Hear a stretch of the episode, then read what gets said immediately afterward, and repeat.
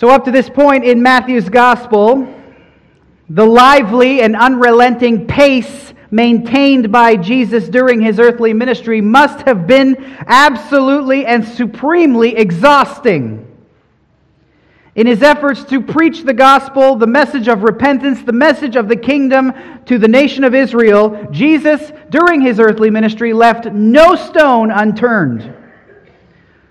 Whether it was the number of times that he encountered and contested with angry, combative, and hostile scribes and Pharisees who leveled against him the most ludicrous of charges in their efforts to halt his rapidly expanding popularity and influence among the crowds who were coming to him to seek healing and external benefits. These same scribes and Pharisees would go so far as to say to those crowds that this man, this Jesus, he drives out demons by the power of the prince of demons. In other words, he, they made the claim that Jesus was in league with Satan himself. An absolutely ludicrous claim. Other times, like we see, for example, in Matthew 15, verse 1, you've got the A team of scribes and Pharisees that come to Jesus from Jerusalem. And Jesus then focused on rebuking and correcting them because they also came seeking to discredit him in front of the crowds by pointing out to everybody and critiquing in front of everybody the, the disciples who violated the tradition of the elders in not ceremonially washing their hands before they ate. And so, while they were directly criticizing the disciples, they were also indirectly criticizing Jesus, as if to say, What kind of rabbi wouldn't tell his disciples to follow the tradition of the elders and wash their hands before they eat? But in their attempts to paint him as one who didn't care for these extra biblical rules and extra biblical traditions that were of such primary importance to them, Jesus turned it back on them and revealed, Yes, you are right. I don't care about these traditions because they're extra biblical and they're just flat out wrong. And along with these persistent engagements with the religious leaders, Jesus also spent frequent amounts of time, long periods of time, teaching massive, massive sized crowds and healing tremendous numbers of people who came to him. And he did this over and over and over again. At least three or four times you will see in the Gospel of Matthew that Jesus actually stops for a while as people bring their sick and their hurting to him, and he heals all of them. And he spends long hours teaching them also. Jesus routinely spent what seems like full days, according to Matthew, teaching and healing tremendous crowds. And then, even more, when Jesus went to his hometown of Nazareth, he found himself rejected by the very people that lived there in his hometown. Now, I don't know about you, but when I go home, I love the recuperation and the rest and the recharging that happens for me when I go home. And I can sit on the couch or read a book or do whatever. It's a very restful time. Imagine being Jesus and going home and finding that his home is yet another place where he is rejected. How tiresome it must have been to have no place to call home. And Jesus made this clear in his ministry, right back in Matthew 8:20, when he said, "Foxes have holes and birds of the air have nests, but the Son of man has no place to lay his head." And you add to all of that all of this movement and rebuking and people trying to criticize him and the healings and the teaching, add to all of that, he had just received news of John the Baptist's death. And he had also now heard that the wicked King Herod had taken notice of his ministry. And you could see why, with all of these pressures, Jesus, who is truly human, attempted to take a uh, attempted on a few occasions to withdraw by himself for a period of rest to find a breather or to take a breather. However, these times of trying to find rest, they never seemed to yield the results that he was looking for, did they? Because Christ's fame had spread so far and so wide that whenever a crowd heard that Jesus was in a certain place, everybody rushed to where he was. They followed him on foot from town to town to town to town, bringing sick. And Jesus, the always compassionate Jesus, would spend all day healing them, all day teaching them. He would spend all day feeding the hunger of massive throngs of people, at least 5,000 with bread. And during that time, the people began agitating amongst themselves whether to take Jesus by force and coronate him king of Israel. And then he sent the disciples away to the other side of the sea. He dismissed the crowds and he went up on a mountain. But he didn't sleep on the mountain. He didn't take time to rest. He prayed all night long to his heavenly Father while watching the disciples as they struggled to reach the other side of the sea in the midst of a terrible storm. And after Jesus walked out to them on the water, out to the disciples, in the middle of the night and calmed the storm, they came to the land of Gennesaret. Gennesaret. Where once again, 1435 tells us, the men of that place recognized him, and they sent around to all that region and brought to him the people who were sick. So, once again, in our text this morning, Jesus sought rest and went away from that region because there really wasn't anywhere within the historic borders of Israel where Jesus could actually find rest. And so, in our text this morning, he does something very surprising. It's the first and the only time that Matthew tells us that Jesus did this. Look at it in verse 21. He withdrew into Gentile territory, the territories of Tyre and Sidon. And it would make sense, given all that's come before it, that Jesus would go to Tyre and Sidon to rest. And Mark makes it clear. Jesus, upon arriving in Tyre and Sidon, according to Mark 7:24, he entered a house and didn't want anyone to know. However, even in these Gentile regions, the reputation of Christ preceded him. And as Mark, as Mark told us next in 724, yet he could not be hidden. Rest seemed to be the goal, but as the story unfolds, Jesus also withdrew to this place in order to express something in order to teach us and his disciples something. He came here to express in practice what he had just taught the crowds and the disciples. That externals are not what defile and disqualify people in the sight of the Lord, but it's the state of one's heart before God that determines either their righteousness before Him, their acceptance by Him, or their rebellion against Him. And so, as he enters into the land of Tyre and Sidon, into these Gentile regions, it didn't take long, as you see in verse 22, before a Canaanite woman, woman from that region came out to see Jesus. You see it, right? Now, Matthew uses a very specific word here, a word that Mark doesn't use. Mark is writing to a different audience, and the term that Matthew uses here would not have carried as much weight and baggage as the word Matthew chooses to use here. In Mark, we hear that the woman who comes to Jesus is a Gentile, a Syrophoenician by birth. But look, the, look at the word Matthew chooses to use a Canaanite woman. A Canaanite woman from that region came out. And Matthew chooses this word because he wants to evoke in his Jewish audience a sense of revolt this is a Canaanite woman is the epitome of unclean and defiled. The Canaanites were the historic enemies of Israel. However, by the times of Jesus, the Canaanites were no longer a distinct people group as they were in the Old Testament. This woman wasn't a Canaanite in the Old Testament sense of the word, but she lived in the historic regions of Canaan and was herself a descendant of Canaanites. And so, Matthew, here, in using the title Canaanite, reminds his Jewish audience of the long and the complicated history of Israel and Canaan. These ancient enemies of the Israelite people. And what's more, notice that it's to Tyre and Sidon that he goes and where this woman meets him.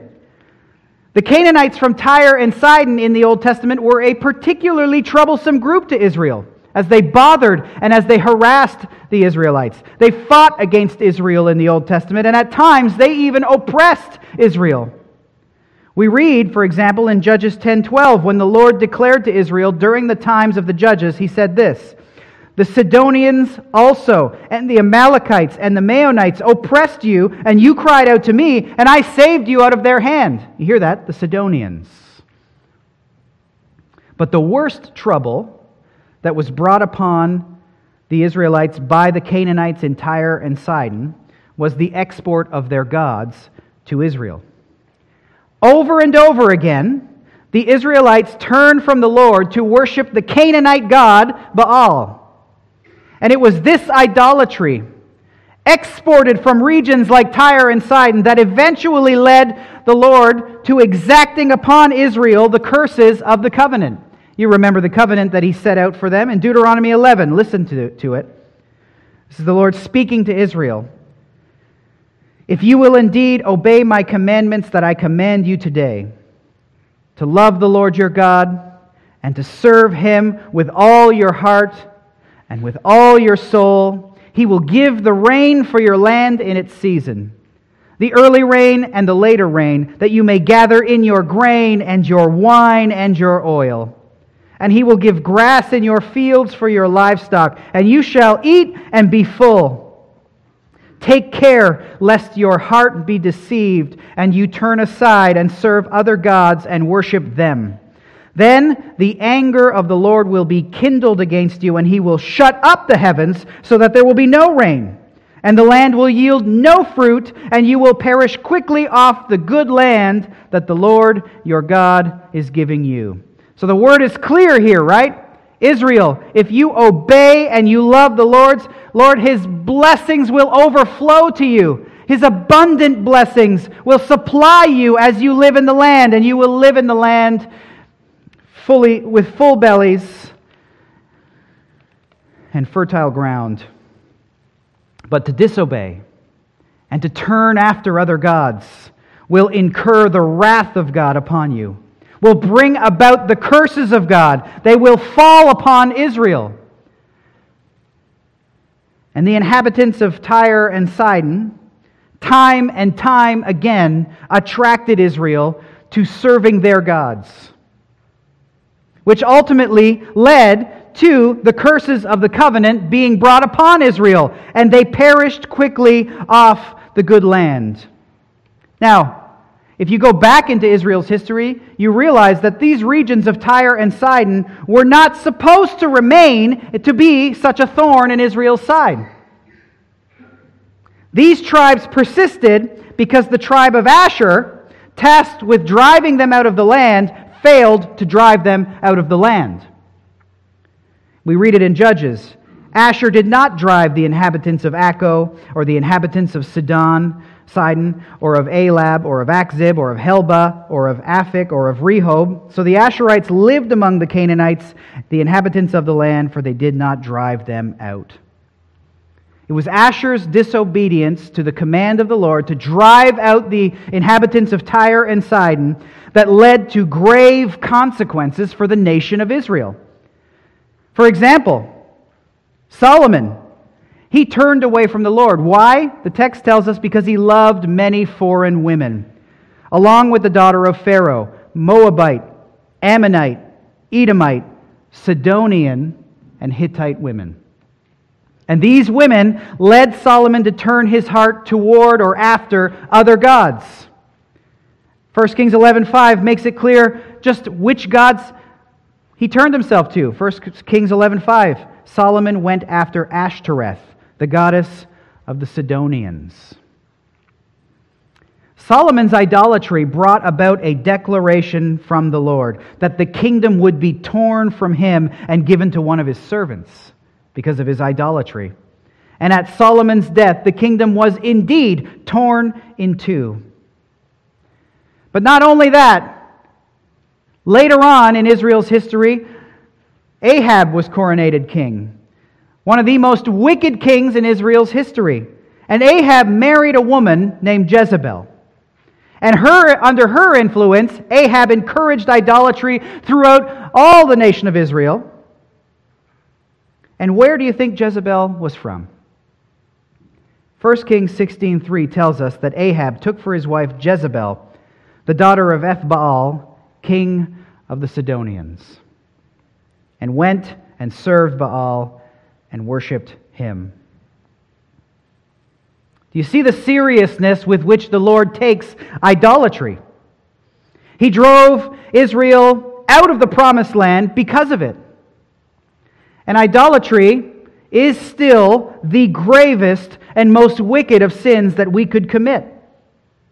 Whether it takes the form of actually participating in pagan ceremonies or crafting for yourself statues and altars to other gods, or whether it takes the Romans 1 form of idolizing yourself over and against, over and against God and His Word.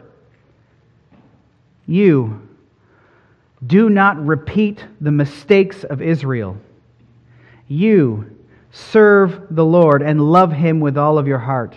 You be careful to not turn aside in the least, but you remain fixated on and careful to observe the will of God, the command of God, and to love your God. See the penalties for idolatry all through the Old Testament. If you go back to Israel at this point, the current state of Israel during the days of Christ as a nation subject to Roman rule can be traced almost directly back to Israel's yielding and submission to Canaanite influence. And so, the Jews in Jesus' day not only despised the Canaanites of yesterday, but they also despised any Gentile with even the slightest overlap with Canaan. And so, as Jesus comes to the region of Tyre and Sidon, and a Canaanite woman approaches him, a woman who, in the eyes of any normal Israelite, is unclean, a totally defiled, and despicable person, because she herself most likely had worshipped false pagan gods she sprung from a people characterized by wickedness. This Canaanite woman, woman was for Israel the poster child for external uncleanness. And much like the Israelites, Christians today, right, we, we sometimes get caught up in this as well. We sometimes act very much like these Israelites who have in our mind a poster child for ex- external uncleanness. Could be someone with a different politic as you. Could be someone who smells bad. Who knows? I don't know what it is. Could be someone that you just don't like the way they look. And you judge them as unclean by their externals. That's the, an Israelite practice. Whoever you relate to as an Israelite would have related to a Canaanite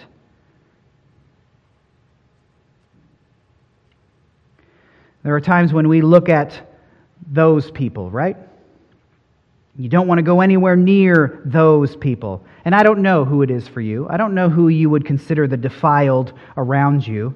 But as we will see, as Jesus makes clear over and over and over again, it is not the externals that defile, but the state of one's heart before God.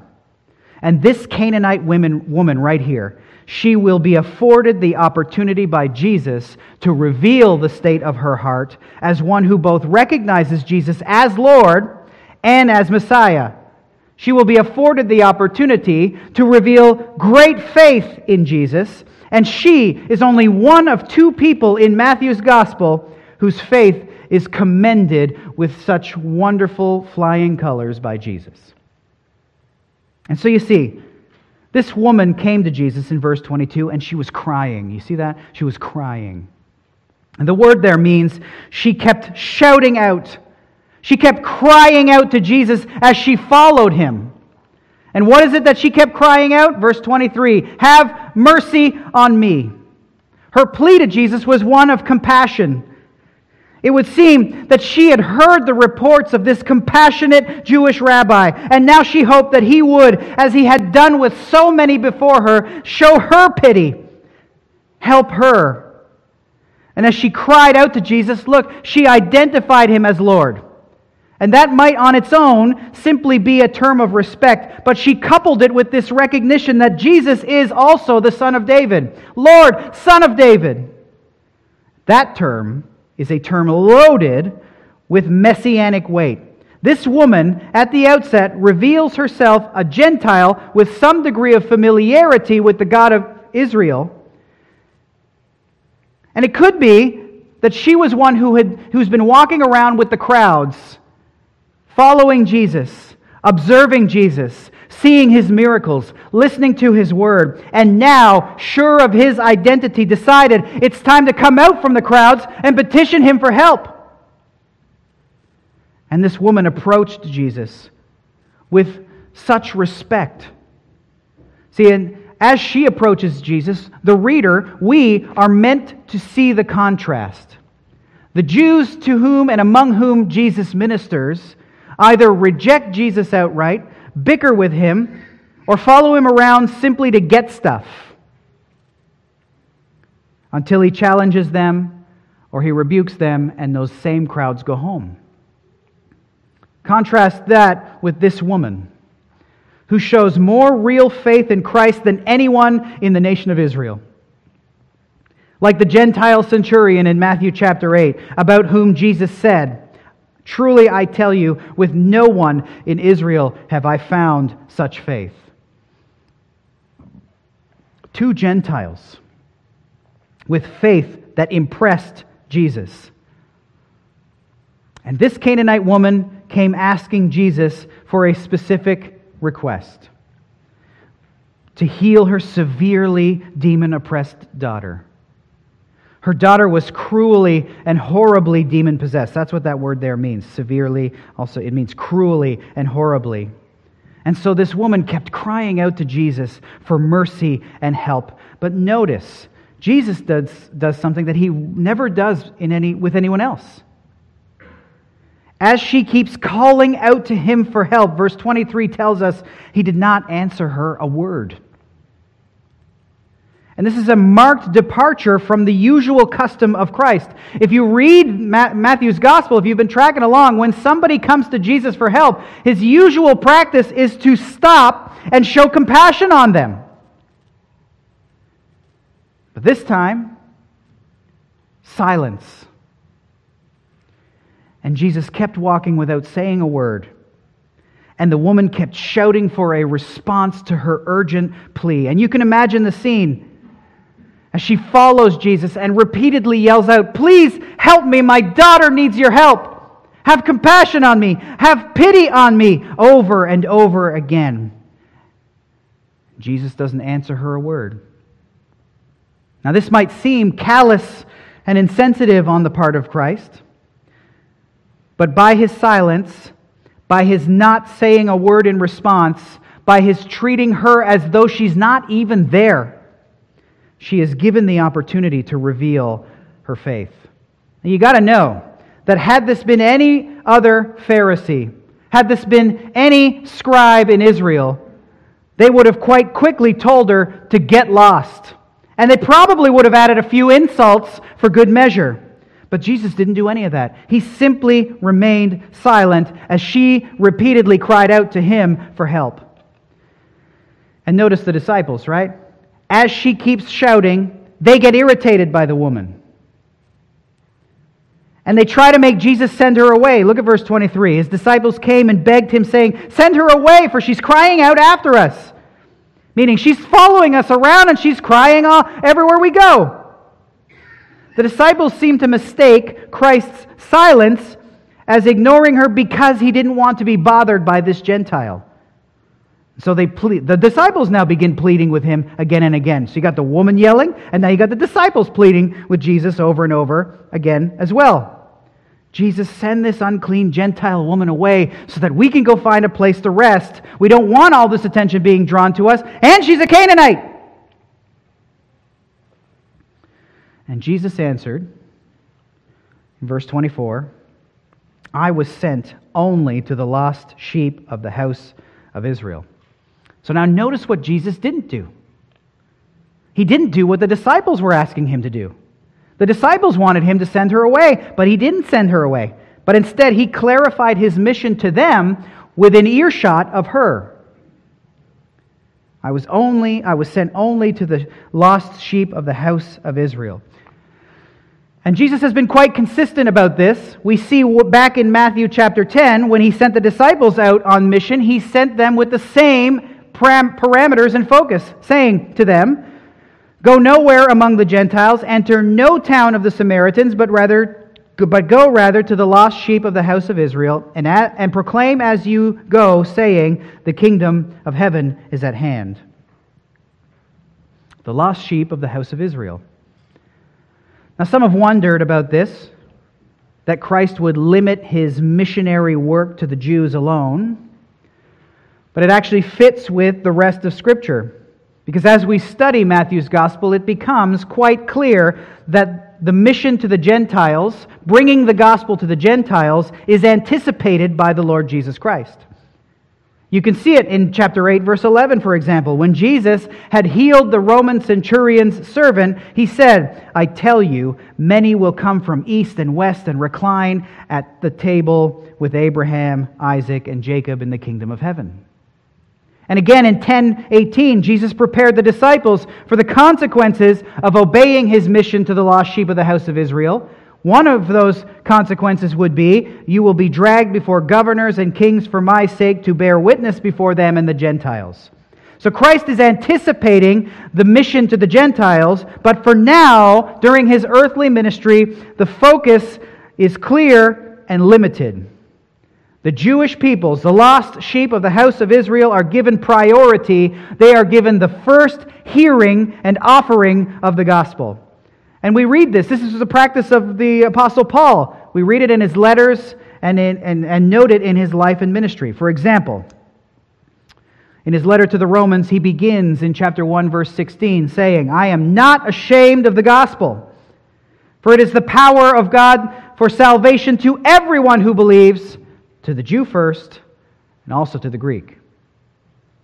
And again, in Romans chapter 2, the Apostle Paul writes God will render to each one according to his works. To those who by patience in well doing seek for glory and honor and immortality, he will give eternal life. But for those who are self seeking and do not obey the truth, but obey unrighteousness, there will be wrath and fury. There will be tribulation and distress for every human being who does evil, the Jew first, also the Greek. But glory and honor and peace for everyone who does good, the Jew first, also to the Greek, for God shows no partiality. And Paul, in his life and in his practice, even though he was apostle to the Gentiles, made it a habit to minister according to this focus on Jewish priority, or to the Jew first and also to the Greek. Whenever Paul broke gospel ground in a new city, he began first by searching for the synagogues in that city and proclaiming Jesus there first. For example, in Acts chapter 9, verses 19 and 20, we read, For some days Paul was with the disciples at Damascus, and immediately he proclaimed Jesus in the synagogues. And when Paul sailed to Cyprus, Acts 13 tells us that he first proclaimed the word of God in the synagogues of the Jews. When Paul reached Corinth for the first time, he started by reasoning in the synagogue every Sabbath, according to Acts chapter 18, verse 4. And when he left Corinth, he arrived and arrived in Ephesus, he began again by entering the synagogue, and for three months he spoke boldly, reasoning with the Jews and persuading them about the kingdom of God. It was only after the Jewish peoples had heard the gospel in a city that Paul would then continue on to the Gentiles. Great effort and labor and ministry took place among the Jews first, and they were, according to Paul, or for Paul in his, in his life and ministry, the first field that he addressed when he brought the gospel to new regions. Paul said as much when ministering in Antioch as we read in Acts chapter 13, verses 42 to 46. As Paul and Barnabas went out, the people begged that these things might be told to them the next Sabbath. And after the meeting of the synagogue broke up, many Jews and devout converts to Judaism followed Paul and Barnabas, who, as they spoke with them, urged them to continue in the grace of God. The next Sabbath, almost the whole city gathered to hear the word of the Lord. But when the Jews saw the crowds, they were filled with jealousy and began to contradict what was spoken by Paul, reviling him. And Paul and Barnabas spoke out boldly, saying, It was necessary that the word of God be spoken first to you. Since you thrust it aside and judge yourselves unworthy of eternal life, behold, we are turning to the Gentiles. So the Jewish peoples were given first priority. They were given the first offer of the kingdom. And this was the mission that the Father sent his Son into the world to accomplish to call Israel to repentance and return to the Lord. But here in Matthew 15, he is now in Gentile territory, and you will see that Jesus will do some ministry work in this territory, but he will avoid any prolonged missionary work in these regions in favor of ministering to and among the Israelites, in favor and in keeping with to the Jew first and also to the Greek. Now, this might sound harsh to us, but biblically speaking, it was this ministry of Christ and the apostles to the Jews that paved the way for blessings to the Gentiles. Because by their rejection, Paul said in Romans 11, salvation has come to the Gentiles. Israel as a whole rejected the call to repentance, and their failure to take hold of the kingdom offered to them meant riches to the Gentiles as we turn to Christ and as we lay hold of the blessings of relationship with Him and eternal life with Him. And one day, when the nation of Israel does return to Jesus in repentance and faith, the blessings that will flood the whole world will be spectacular. But here, as Jesus physically ministered on earth for these 30 years, these 3 years, his focus and priority was clear: preaching the good news of the kingdom to the lost sheep of the house of Israel. Now put yourself in the in the shoes of this Canaanite woman for a second. She could have heard these words and simply walked away, offended, angry, and dejected. Well, fine. If he's not here for me, what am I? Fine, I'm out of here then. But she didn't. She didn't get offended. She didn't get dejected. Look at what she did. Verse 25 tells us that she drew nearer to Jesus. She heard the words of Christ and she drew nearer to him, saying, it says in verse 25, she came and knelt before him, saying, Lord, help me. This is true worship. To cast oneself so fully and completely at Christ's feet, recognizing that we are absolutely helpless. Recognizing that He and He alone is the source of and foundation for hope and life and salvation and healing. These are truly appropriate words from the mouth of this Gentile woman to speak to Christ. And this woman, she throws herself at his feet, not seeking status, not seeking riches, not seeking anything else. She knelt before him because she knew what we should know. He is her only help. He is your only help. See, we live in a world filled with pseudo helps. We live in a world selling you false hope over and over. This is one of Satan's strategies, his relentless strategies to turn our eyes away from hope itself in the person of Jesus Christ and to look upon the false hopes of the world, thinking that somehow, some way, they can produce in us delight and happiness. To look to money, to look to voting booths, to look to control and controlling our lives and everything in them. To look to anything as a source of hope other than Jesus is a wicked sin.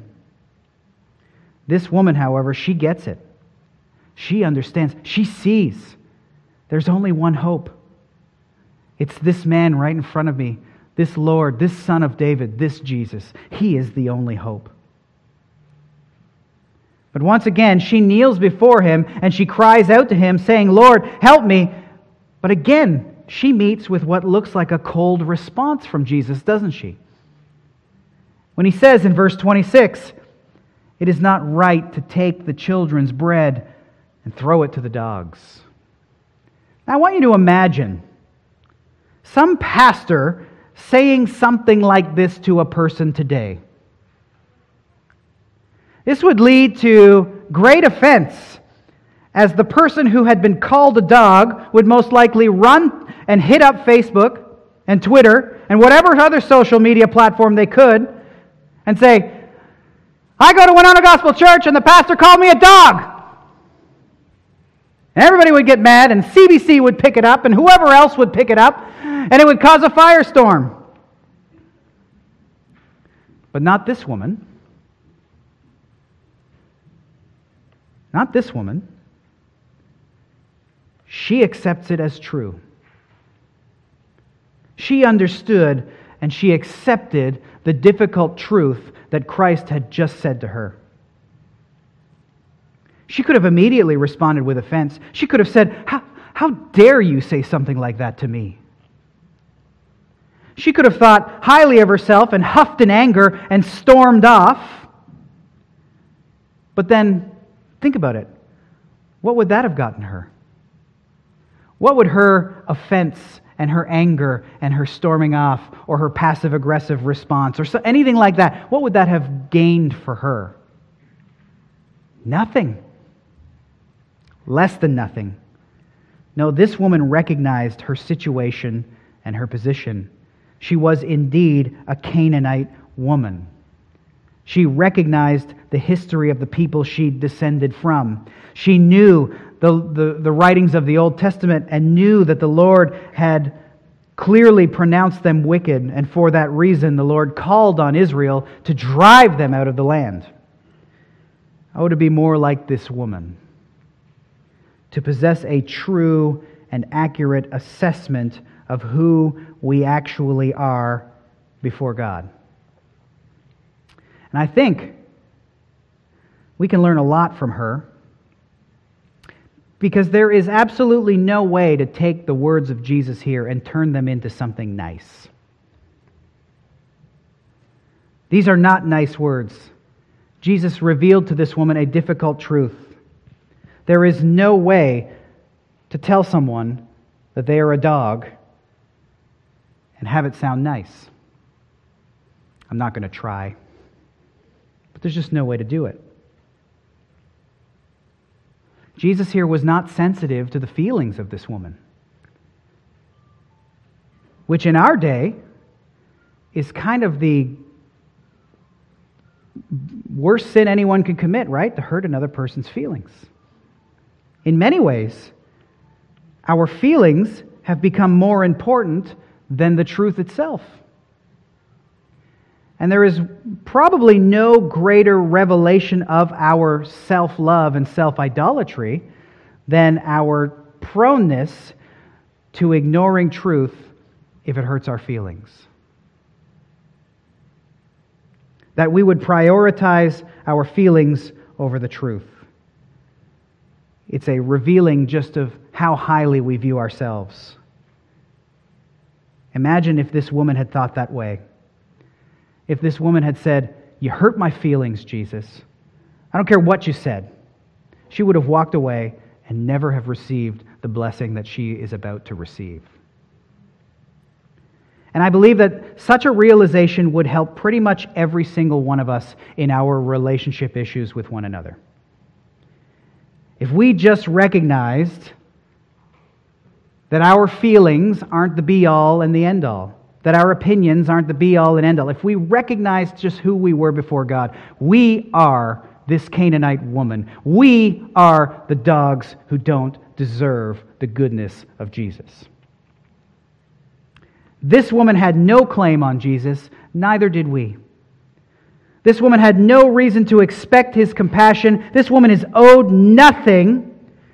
And she spoke as a woman with no sense of entitlement, as should we. The belief that you or I are greater, smarter, or more deserving of anything than those around us leads us to arrogance. And far too often, we can begin acting more like the Pharisees of Jesus' day who thought they were all that, that they were so much better than everyone around them, that everyone should listen to what they had to say because I'm so much smarter and I'm so much more spiritual than those around them, which led them to treating people terribly The Pharisees aren't painted very well in the New Testament, are they? God hates such a disposition. This is why he repeatedly commanded Israel in the Old Testament to remember. Remember that you were a slave in the land of Egypt, and the Lord your God redeemed you. In other words, always remember you didn't deserve to be saved out of Egypt. And if it wasn't for me taking pity on you and showing compassion to you and being faithful to promises that I made of my own accord to your forefathers, you'd still be slaves in Egypt. But I, the Lord, saved you. I delivered you. I redeemed you, not because you're special, not because you're greater than anyone else, because you weren't. I saved you simply because I had compassion on you. And in like manner, you, as the people of God, must always remember that without me, you'd be enslaved, darkened in heart and mind. Always remember that. Always remember that you were a slave in Egypt. And when you meet people who are right now slaves in Egypt, treat them with compassion. Keep from getting yourself too high and lofty in your own mind because the reality is you aren't great. I'm not great. But you know who is great? Jesus is great, and he deserves all the honor. So, are you one who thinks really highly of yourself? Who values their feelings over truth, or who prioritizes feelings over truth? Are you one who requires constant affirming and flattery from those around you, or else you walk away upset? Does your acceptance of rebuke and biblical truth depend on the tone of those who speak it to you? What would you have done if you were this woman standing here before Jesus and he had just likened you to a dog? Offense would have issued in missing the blessing, but humility and acceptance took hold of it. And that's what Jesus said to the woman. He called her a dog. Now, she's, he's speaking to a Gentile woman, and there were uh, differences between the way Jews viewed dogs and the way Gentiles viewed dogs. For a Jew, dogs were filthy and mangy animals, but here in Gentile territories, territory, as he speaks to this woman, he is referring to the domesticated dogs that people keep as pets. But it doesn't matter. A dog is a dog is a dog, and it's not a nice thing to call somebody, right? And so Jesus said here, it's not right to take the children's bread and throw it to the dogs. And he was here illustrating God's plan for her. Now, I want you to imagine the scene. This is the scene that Jesus is painting. A family is seated at the table for dinner, ready to eat the food that is provided for the family by the head of the household, while the dogs rest underneath the table. And Israel in this scene is illustrated by the children who get first crack at the choicest food on the table and the woman who is asking Jesus for help here is illustrated by the dog under the table, not yet eligible for the delicacies of the table, until those have been first offered to the children. Because no good parent will take food out of the children's mouths to feed the dogs under the table. Dogs are not treated as children meaning it's not appropriate yet to dispense the blessings reserved for Israel to those who are not Israelites. However, implicit in the illustration is the fact that both are indeed parts of the household. And this is what the woman picks up on. Child and dogs are both a part of the house and are both at the master's table. And she answers accordingly in verse 27 Yes, Lord. Yet even the dogs eat the crumbs that fall from the master's table. Again, had this woman been proud, had she felt entitled, had she possessed a, self, a sense of self importance, that would have been revealed in her response to Jesus. But see this woman. She recognizes the truth. No, I don't deserve the bread. It's not my time or my turn for the bread. I get it. I'm not a child. But we must realize that no one deserves the bread. No one even deserves the crumbs that fall off the table. But look, she accepts the designation that Christ's, Christ applies to her. She understands that she is like a house dog, second in line to the children. And in her humility and faith, she turns what on the outside might seem to be a cause for despair and insult into a reason for blessing. As if to say, I might very well be, it might very well be that I am a mere house dog and not a child. And if that's the case, I know this to be true no good master of a house lets his dogs starve to death. No, they allow the dogs to eat the food that falls from the children's table.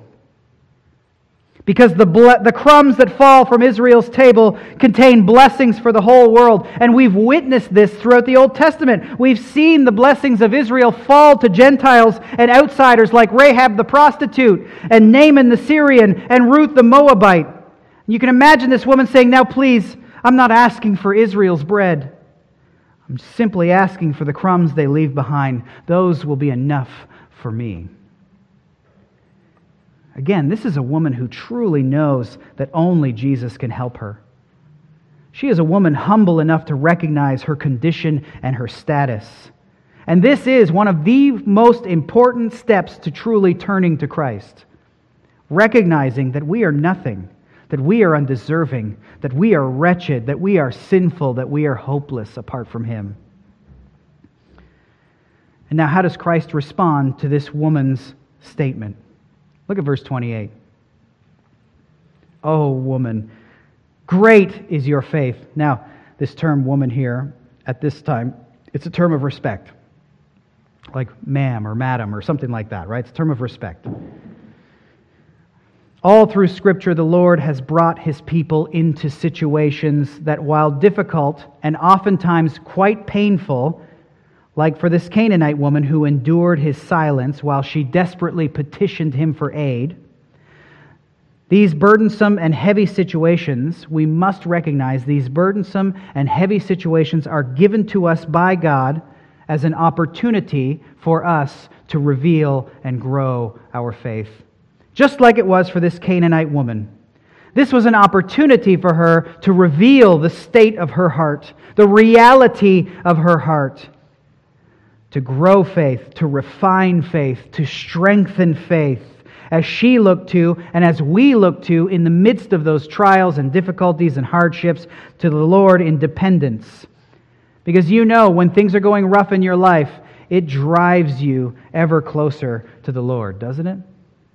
It drives you with increased fervor and dedication to prayer, to kneeling before Him, to devotion to Him. And so you see this Canaanite woman who keeps crying out and kneeling before Jesus. So too do we, in our seasons of hardship, more zealously approach Jesus. And in the end, recognize that these seasons of hardship, like it did for this Canaanite woman, produce a greater outcome they produce growth in our endurance, growth in our hope. More growth and more endurance than had, than had Jesus just simply answered the prayer immediately. To linger in the season produces endurance and, and strengthens your faith. There's a reason in the Old Testament that the Lord brought ten plagues upon Egypt, even though he could have destroyed the nation with one. There is a reason the Lord waited until Abram, Abraham and Sarah were really, really old before he gave blessed them with Isaac, the child of promise. There is a reason why, when the Lord Jesus Christ heard about the death of, death of Lazarus, that he waited where he was for an extra two days. The waiting and the difficulty and the increased dedication to the Lord increased the faith of everyone involved. So, what is it right now for you? What are you crying out to God for that He does not seem to be listening to you or answering you? What is it that you are kneeling before Him saying, Lord, help me? And it's like He's not saying anything at all to you. Do you think that He's leaving you in this season of hardship because He doesn't care about you? Of course not. He loves his people. He is for you. If you are one of his children, he is for you. And so you and I, you must, I must, we must always remember that in seasons that demand great faith, great endurance, great dependence upon the Lord, remember that God is overseeing all of it because he has a plan in all of it for the increase of your faith. And in the end, while going through these times of hardship, it is painful, it is, it is tough, there's a lot of struggle. In the end, all of those struggles and, and trials are a great thing. And this being the case, that growth in Christ is promoted by our trials and our difficulties, if that's the truth, which it is according to Scripture, then we can be like Paul, and instead of getting really burdened and weighed down by our difficulties, we can boast in our weaknesses, like the Apostle Paul said, because when you are weak, God is strong. And always remember, according to Hebrews 12, that for the moment, all the discipline and the trial that you face in life seems painful rather than pleasant. But later, it yields the fruit of the peaceful fruit of righteousness to those who have been trained by it. Are you being trained by the hardships that you are enduring right now? Are you growing in faith and in righteousness and in tenacious dedication and devotion to Christ, crying out to Him like this woman, Help me, help me, help me, and revealing great faith in the process? See, for this woman, it was her humble tenacity, her hope in Christ that led to this commendation from Jesus. And listen, there are a number of compliments and praises that humans in this world desire. And oftentimes we can be so fickle and self centered, we can get angry and passive aggressive when we don't receive the commendations that we think we deserve, as we think we should. But listen to this this is the only word we ought to concern ourselves with the commendation of Christ. And the words he speaks to this woman are to be coveted more than all human praise. We leave ourselves behind. We serve Christ. We bow to Christ. We humble ourselves before Christ. We petition Christ. We live for Christ. We trust in Christ. And we live so as to receive that great commendation. Oh, man. Oh, woman. Great is your faith. And such a faith is marked by great humility. See, this woman was grouped with dogs, and it didn't faze her at all. She accepted the fact and answered accordingly. Yes, I am a dog, but I know, I know that God's blessings overflow to the dogs as well. This woman understood Christ owed her nothing, but that God in His grace brought her to the table. And not only now that Christ has ascended and is mediating for us, not only now do we eat the crumbs from the table, but the Lord invites us to the table in full and we are fed with the children's food. Because God is generous. And He freely gives to all who turn to Him in faith, like this woman did. Not because she deserves anything, not because we deserve anything, but because He is good and He is merciful. And do you see the blessing that He bestowed upon this woman in verse 28? Be it done for you as you desire. And her daughter was healed instantly. So, we started this morning by looking at the historic sinfulness of the Canaanites and all of their evil and wicked idolatry and their enticement of Israel to idolatry, their paganism, their wickedness as a nation that led to their being driven from the land of Canaan we saw that the Israelites hated them and saw that they were defiled and evil and despicable and wicked. And yet, even so, this woman, who to an Israelite represented total defilement, who represented the worst of God's enemies, she revealed a heart that was right before God, filled with faith in God, and was therefore acceptable to God. It's like Jesus said what you see on the outside. The externals do not defile. It's the state of the heart revealed in our words and in our actions that reveals our righteousness before God. And so, we, as we are people on mission going out and we meet with those people or the people we think are defiled, we must always remember that even the worst of God's enemies on earth, even those with a long and marked pedigree of sinfulness, rebellion, and rejection of God, who proceed from lineages that are loaded down by sin, who right now speak sinful things and promote sinful practices, all of them, all of us, can share in the blessings of God by grace through faith in the Lord Jesus Christ. If it can come about that a Canaanite woman turns to Christ in faith, anyone can. It doesn't matter who you are, it doesn't matter what you have done. If you truly believe in the Lord Jesus Christ, if you turn to Him in repentance and faith, if you humble yourself before Him, you will be forgiven of your sin, and you will be saved, and you will be given a seat at the table to enjoy the blessings of God forever. But this morning, if you profess Christ, but act more like the Pharisees, self entitled, self important, self focused, then the call goes out to you. You must repent of so awful and wicked an abomination before the Lord. Realize that you and I are nothing. We deserve nothing. We are no better than anyone else. And throw yourself at the feet of Jesus like this woman did. Look to Jesus. Exhibit the humility that only a child of Christ can exhibit. And I guarantee you this this is a guarantee. Living humbly for Christ in recognition of our situation as totally dependent on Him is far more joyful and delight inspiring than being so self important that we get upset and angry at every perceived or even real slight. Remember one of my favorite Spurgeon stories, one of his, my favorite Charles Spurgeon sermon notes.